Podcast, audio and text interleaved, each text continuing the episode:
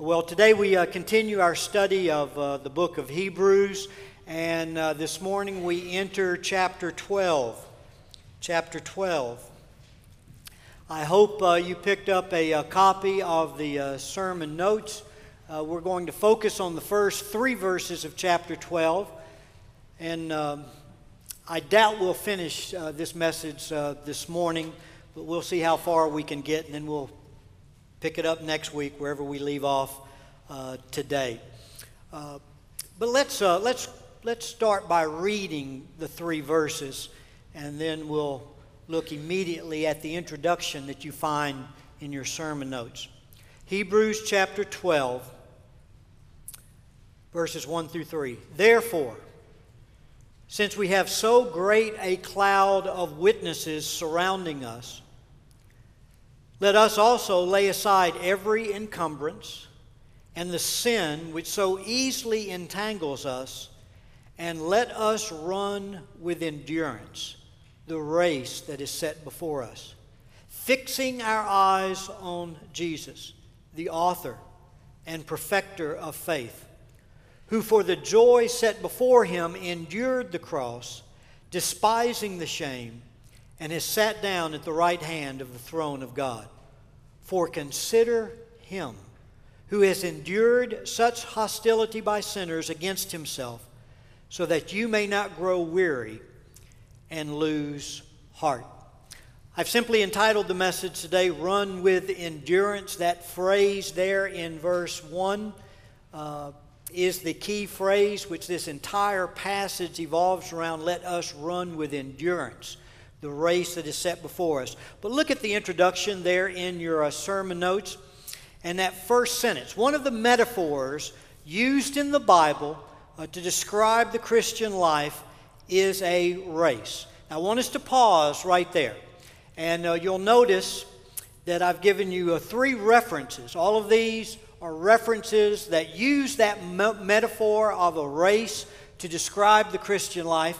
And I want us just to briefly look at each of these three passages, because before we go any further, the one thing I want us to make sure we have a clear understanding of is, what does it mean to run the race for Christ? And not only run the race, but win the race. We want to make sure we have a good understanding of what winning the race actually means from a Christian perspective. So, go with me first to 1 Corinthians chapter 9, and please turn there in your Bibles, 1 Corinthians chapter 9.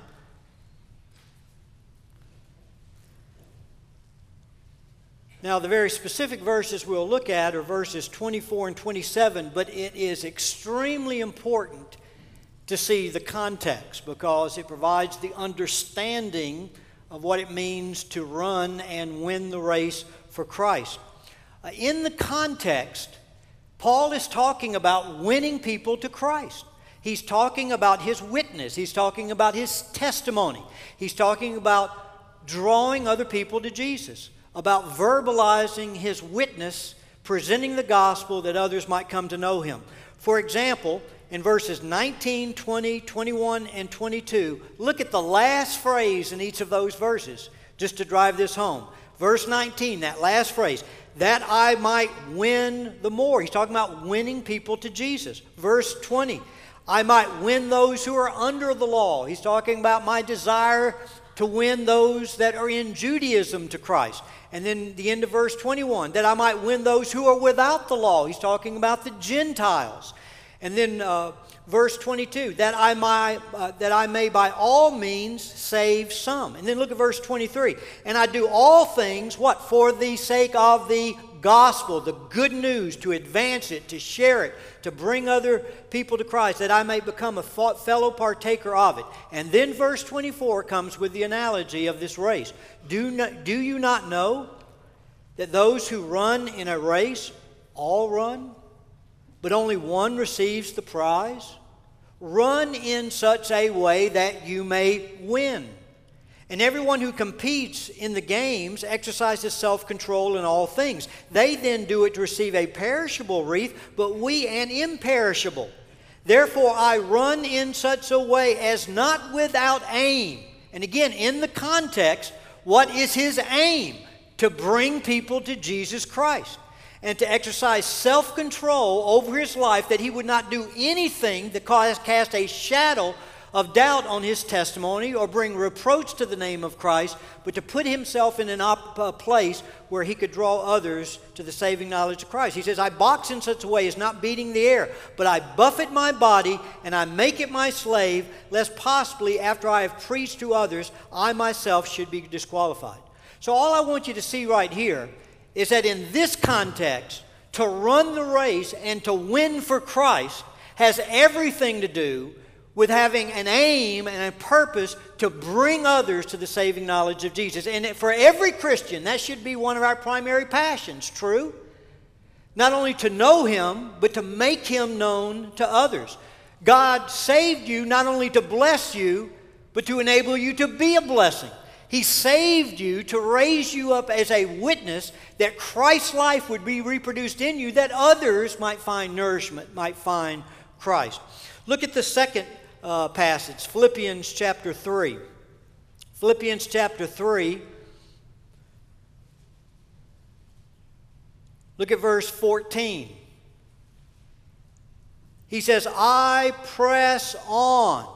This is the metaphor of a runner that is struggling to get to the finish line, and he's focused on that finish line.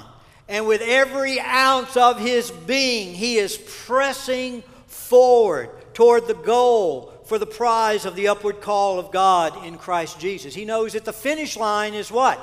Jesus, his Lord and his Savior, to welcome him, to hear those words, well done, thou good and faithful servants, and to receive that imperishable prize, that imperishable wreath and reward from Jesus. But again, in the context, what is this passage all about? It's about Paul's passion to become more and more like Jesus. For example, look at verse 7, but whatever things were gain to me, those things I have counted as loss for the sake of Christ. More than that, I count all things to be lost in view of the surpassing value of knowing Christ Jesus my Lord. And in light of the value of knowing Christ, he says, I've suffered the loss of all things, and I count them but rubbish in order that I may gain Christ, that I might be found in him, not having a righteousness of my own derived from the law, but that which is through faith in Christ, the righteousness which comes from God on the basis of faith. And then verse 10, listen to the cry of his heart, that I may know him.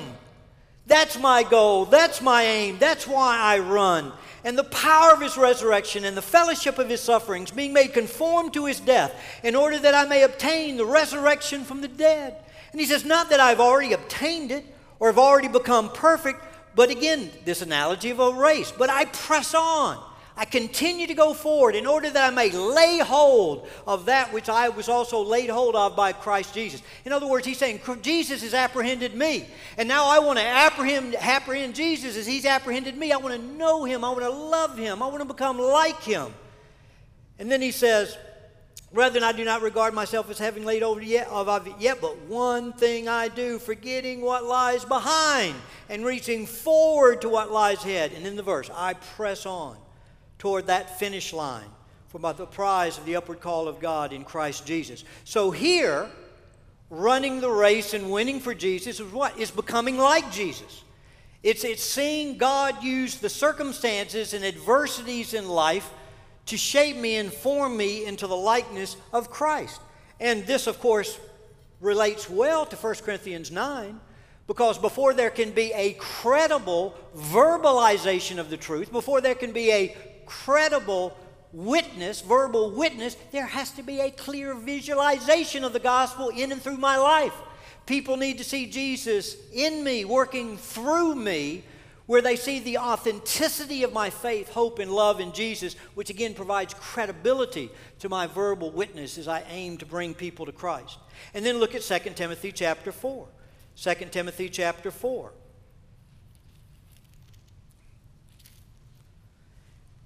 Verses 7 and 8. This is Paul, right at the very end of his life. He's in prison. He's about to be beheaded, to lose his life for Jesus.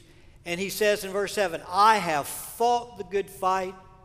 I have what? Finished the course. He's talking about that race course. I have kept the faith.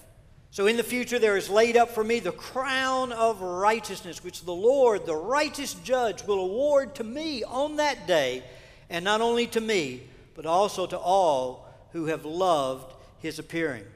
So what does it mean to run the race here and to win for Jesus?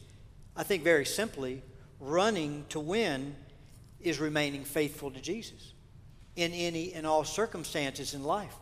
Regardless of the hindrances on the race course, regardless of the obstacles, regardless of the difficulties, regardless of the cramps and the aches and the pain and the exhaustion, it's remaining faithful to Jesus to the very end. Again, maintaining faith in Christ all the way through to the finish line. Recognizing that the Christian race is not a sprint, it's a what? It's a marathon. It's a marathon. Now, understanding now what it means to run the race and win for Jesus. It means becoming like Jesus in order that others might be drawn to Christ. It means remaining faithful to Jesus in every circumstance, to maintain my faith in Christ all the way across the finish line. Now back to the introduction, and let's finish that. The very second sentence. The Hebrew believers, and we've seen this throughout our study, had grown weary running their race in a society hostile to Christianity, and they were tempted to give up. We've talked about this numerous occasions. They were facing persecution under the Roman Emperor Nero, and they were frightened. They had grown weary. They had grown tired. They were exhausted. They were ready to give up. So the writer encourages them, run with endurance the race set before you. And Hebrews 12:1-3 gives four keys on how to endure the rigors of the race until you cross the finish line, a winner for Jesus. So in those other passages, we understand what it means to run the race and win for Jesus, to become like him, that others might be drawn to him, to remain faithful to Jesus. Here in this passage, we discover how to run. We discover four keys that will enable us to face and confront the rigors of the race and endure all the way through to the finish line to be a victor for Christ. And so look at the first point. If we're going to win, we need to receive encouragement. And we do receive encouragement from past winners. Look at the very first phrase there in Hebrews 12. Therefore, since we have so great a cloud of witnesses surrounding us. That first word, therefore, takes us back to what? Chapter 11. That great hall of fame of faith. All of those individuals that are listed who ran their race, who maintained their faith, who crossed the finish lines, victors for Jesus. So look at the key there in your notes. The testimony, it's just this simple. The testimony of all the witnesses in chapter 11 is cheering us on. That's the thought. I don't believe the thought is that they're in some sort of stadium necessarily watching us run. I think the emphasis is on their witness. When we look at their lives, when we look at their witness, when we look at their testimonies, they cheer us on by saying, don't give up. It can be done. If God could do it for me, a person with a flawed faith and a flawed life, he can do it for you. The same power and faith that got me through can get you across the finish line too. That's what every testimony in Hebrews 11 is telling us and cheering us on as we run. And remember, folks, and again, we looked at this last week. Every one of those individuals in Hebrews 11 were flawed people, just like we are flawed people. Remember Abraham and Sarah, they struggled with what? Fear and unbelief. They had numerous ups and downs as God grew them in their faith, as they ran their race. Jacob struggled with being a manipulator and a deceiver in life, finding it difficult to relinquish control with God, wanting to try to maintain control himself. Moses struggled with anger. Rahab was a harlot. Gideon was a man that struggled with anxiety. Samuel, sexual enticements. Samuel became careless in domestic affairs and matters. And David, of course, was an adulterer and a murderer. Again, the testimonies of all the men and women of faith listed in Hebrews 11 is cheering us on. If God could forgive me, He can forgive you. If He could give me a new beginning, He can give you a new beginning. If He could, what He did for me, He can do for you. So we should find great encouragement in those wonderful examples and testimonies from Hebrews 11, because they were ordinary people just like you and I, flawed individuals with flawed faith. But God was able to meet them in their weakness and perfect His strength and give them the grace to carry on and to complete their race a winner. And then look at the second key if we're going to run the race and win the Jesus. Win for Jesus. If we're going to become like Him, to draw others to Him and remain faithful in any and all circumstances to the very end. Look at that second phrase in Hebrews 12:1. Let us lay aside every encumbrance and the sin which so easily entangles us. Now notice, we're to lay aside two things, right? Every encumbrance. And then second, the sin that so easily entangles us. Now, an encumbrance is just excess weight. You know, I ran competitive track from the time I was in fourth grade all the way through college. And although when you work out and you're preparing for the race, you might put on ankle weights or you may put on a weight vest. When it comes time for the race itself, what? You strip yourself of all excess weight so that you can run the race freely. So, an encumbrance, we don't need to make this complicated. It's just anything that would slow me down in the race. And an encumbrance can be a good thing. It can be a good thing that distracts me from the race. It could be a good thing that takes away from my passion and ambition to run the race for Jesus. So he says, lay aside every encumbrance. Lay aside anything that's going to slow you up in the race. Lay aside anything that could possibly distract you from Jesus and winning for Him. And then, of course, sin is what? Transgressing God's laws. But I do believe that in the larger context, sin has specific reference to unbelief. That he's saying, be very, very careful. Remember like the example of the children of Israel, who were redeemed out of Egypt. And God intended to take them into the promised land. But what? Because of unbelief, that first generation never entered their rest, and they died with nothing but regret, knowing God's chastening as their bodies were laid low in the wilderness. So he's saying, don't fall victim to unbelief.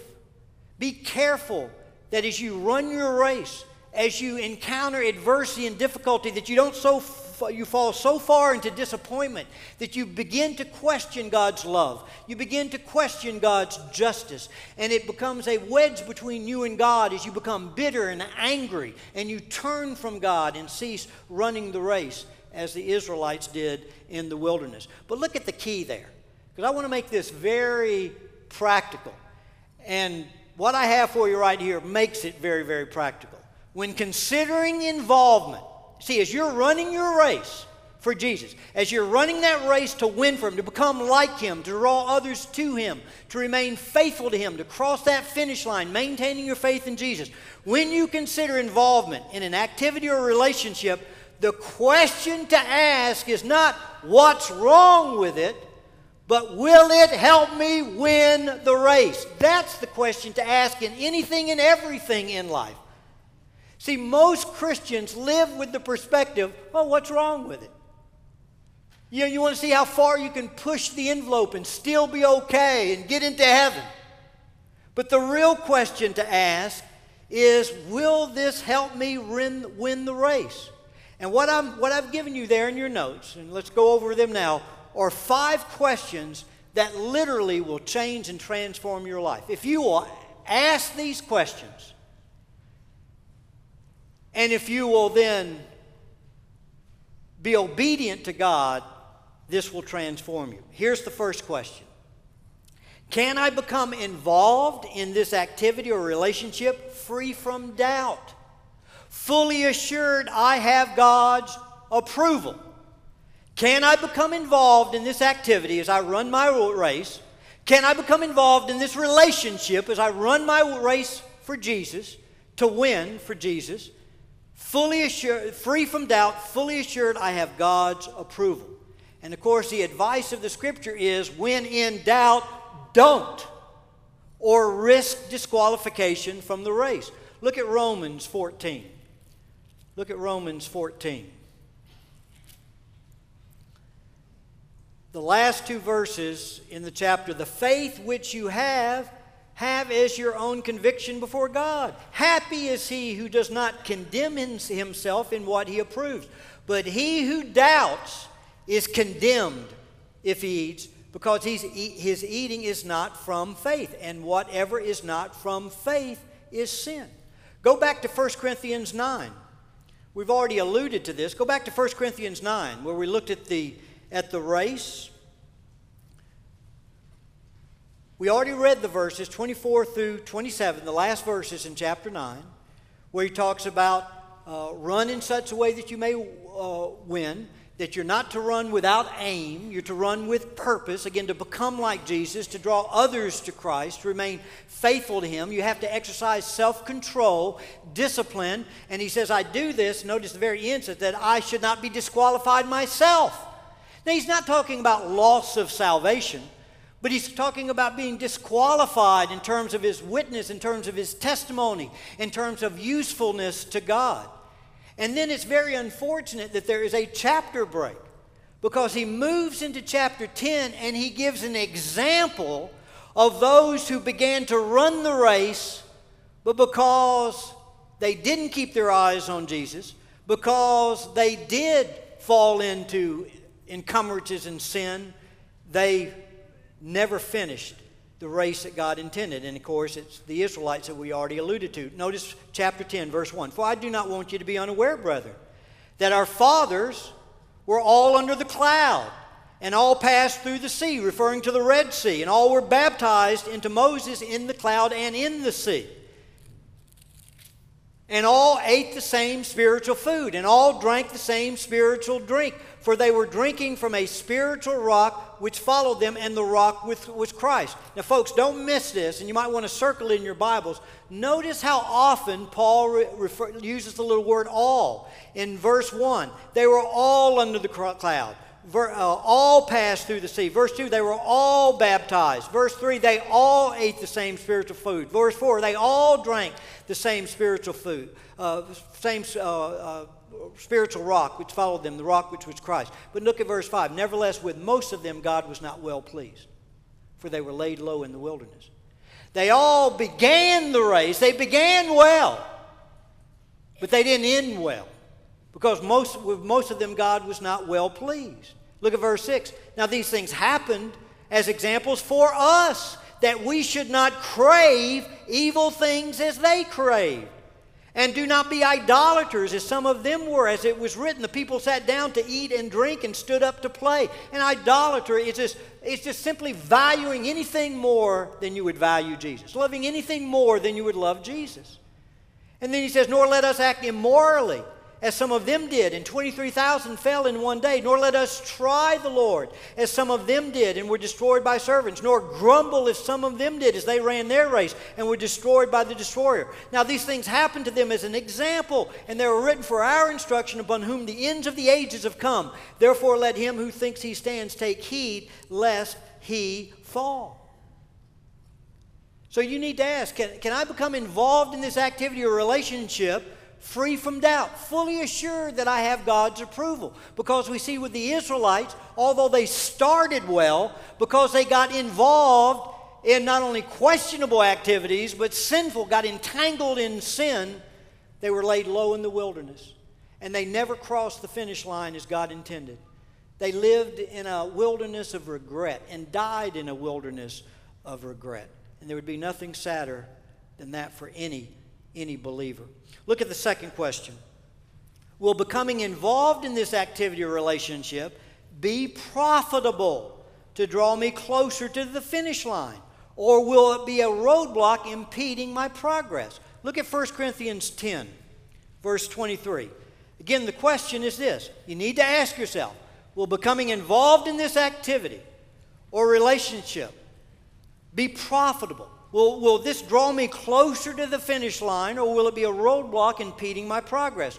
Look at 1 Corinthians 10, the very first half of verse 23. All things are lawful, but what? Not all things are profitable. In other words, Paul is saying there are a lot of things that are okay.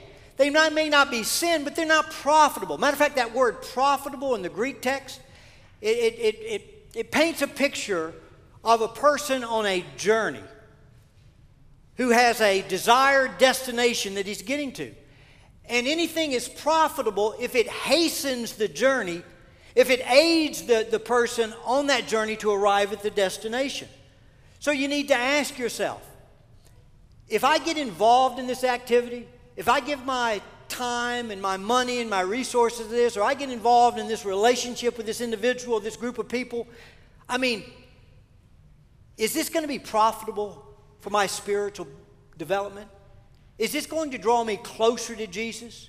Is this going to hasten my progress in my race as I move towards the finish line? Or do I need to acknowledge in reality, in light of who I am, my vulnerabilities and weakness, this is just going to become a roadblock, impeding my progress. This is just going to slow me up. This is just going to entangle me. Matter of fact, it could potentially so distract me, it would take me off the course itself, and I could end up like the Israelites did, laid low, again on the side of the track, not able to cross the finish line. Look at the third question. The third question. Will becoming involved in this activity or relationship so occupy my heart and time that I lose my ambition to win the race for Christ? Will becoming involved in this activity or relationship so occupy my heart and time that I lose my ambition to win the race for Christ? Look at 1 Corinthians chapter 6, verse 12. 1 Corinthians 6, verse 12, the Apostle Paul wrote, all things are lawful for me, but all things, again, are not profitable, what we just saw in 1 Corinthians 10. But then he goes on, all things are lawful for me, but I will not be mastered by anything. In other words, he says, there are a lot of things that, again, are good, they're proper, they're legitimate, but I can't even be mastered by those things because I only have one master, the Lord Jesus Christ. Simply put, a Christian should not be controlled by anything but Jesus. And even, listen, beloved, even if an innocent, legitimate, or proper thing becomes my master, it is no longer at that point innocent, legitimate, or proper. I mean, this could be involvement in some hobby, in sports, it could be TV, it could be 1,000,001 different things. The point is, if any activity or relationship begins to monopolize my time to the point that it destroys or replaces my appetite for the things of God, it's time for me to limit my liberty so that nothing challenges God as the master passion in my life. Look at the fourth question to ask, which is an important one. Will becoming involved in this activity or relationship become a stumbling block for other runners in their race for Christ? Will becoming involved in this activity or relationship become a stumbling block for other runners in their race for Christ? Look at 1 Corinthians 10 again. Look at the latter part of verse 23 and then verse 24. He says, all things are lawful, but all things don't necessarily edify. That word edify means to build up others. And then verse 24, let no one seek his own good, but that of his neighbor.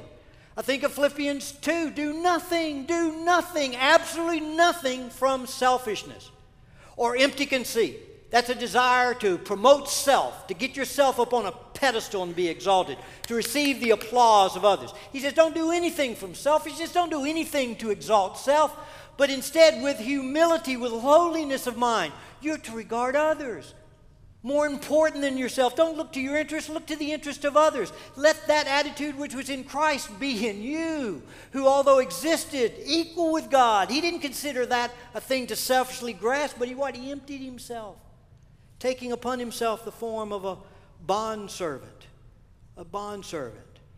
See, it's very important that I go beyond asking, is this activity or relationship okay for me? To will involvement in this activity, will it benefit or hurt others?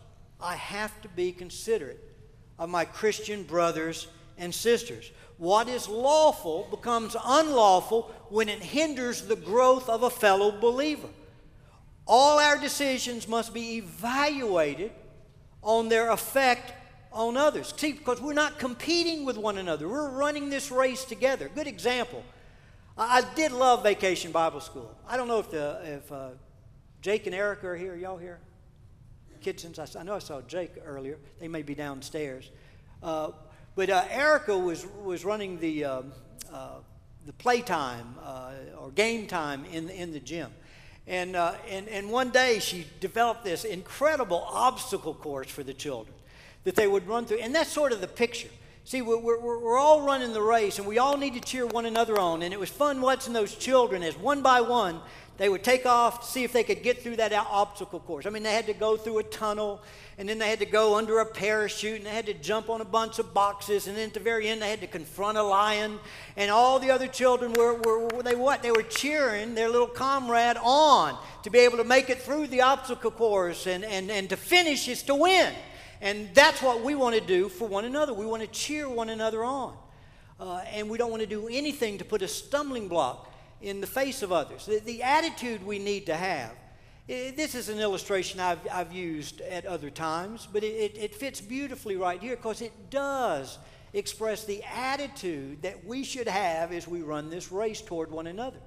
And this is the Special Olympics that took place in the state of Washington. And it was the 100-yard dash final.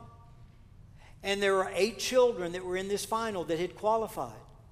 And all of y'all know our little Carissa has participated for years in Special Olympics. She's a swimmer, so she's participated on the state and national level. And we're very proud of her. She's won numerous gold medals. And the thing I want you to know, these children... they're invested in this, and many of them take this very seriously. They train on a regular basis. They want to win that gold medal. There is those competitive juices that will flow. And in this particular race, the gun went off, and all 8 of those children popped out of those starting blocks. But one of the children didn't get but a few feet, and he began to stumble, and he fell. And it was a cinder track. And when he fell, he just cut himself all up. His little knees, his elbows, even his face, and he began to weep. Well, all 7 of the other children, they were blasting down the track. They were looking at that finish line. They wanted to win that race and get the gold medal. But the amazing thing that was witnessed on that day is as they got going down the track, they could hear the cries of their little friend behind them. And I would have loved to have been able to see this. They said simultaneously, it's like all 70 other racers, they just stopped in their tracks. And then they turned around and they went back to their little fallen friend. And they got all around him. And then one of the competitors, a little Downs girl, she went up to him, gave him a big old hug and kiss and said, there, it's okay. And then all 8 of those children, they joined hands together, and they ran down the track, all 8 going across the finish line at the same time. All 8 winning the gold medal. And, of course, you can imagine, I believe this was held at the Stadium of University of Washington, and to a standing ovation, and with just tears flowing down everyone's face at the sight of this cooperative, loving spirit. And that's the way we're to run. It's not a competitive race. We're in it together, and we're to aid one another in this race. And then look at the 5th question. The 5th question: will becoming involved in this activity or relationship put Christ on display? for others to see Him as I run my race for Christ? Well, becoming involved in this activity or relationship, will it put Christ on display? Because that's the purpose of my life, for others to see Him as I run my race for Christ. Look at 1 Corinthians 10, verse 31. He says, "Whether then you eat or drink, or whatever you do, do all to the glory of God." And that phrase, glory of God, always refers to a visible manifestation of God's presence. And He says, I don't care whether you eat, I don't care whether you drink, whatever you do it in such a way that you would never cast a shadow of doubt on your testimony or bring reproach to Christ, but you would have an opportunity to make Him known, to put Him on display to others. So I share these five questions. These questions have been very meaningful in my life. This is something that I have practiced for years and years, not always perfectly. I have faltered, I have failed, but I cannot tell you how meaningful these five questions have been for me for many, many years in my Christian life, and I share them with you because they have aided me in running my race with endurance, in maintaining my focus on Jesus, not getting distracted, maintaining my passion and ambition, where my primary goal is to win for Christ. Well, that's probably a good place to end right there. And next week we'll pick up with the next two bits of keys or counsel advice that will enable us to run the race and to win. Bow with me in prayer. Father, thank you for your truth. Thank you for the practicality of the Word of God.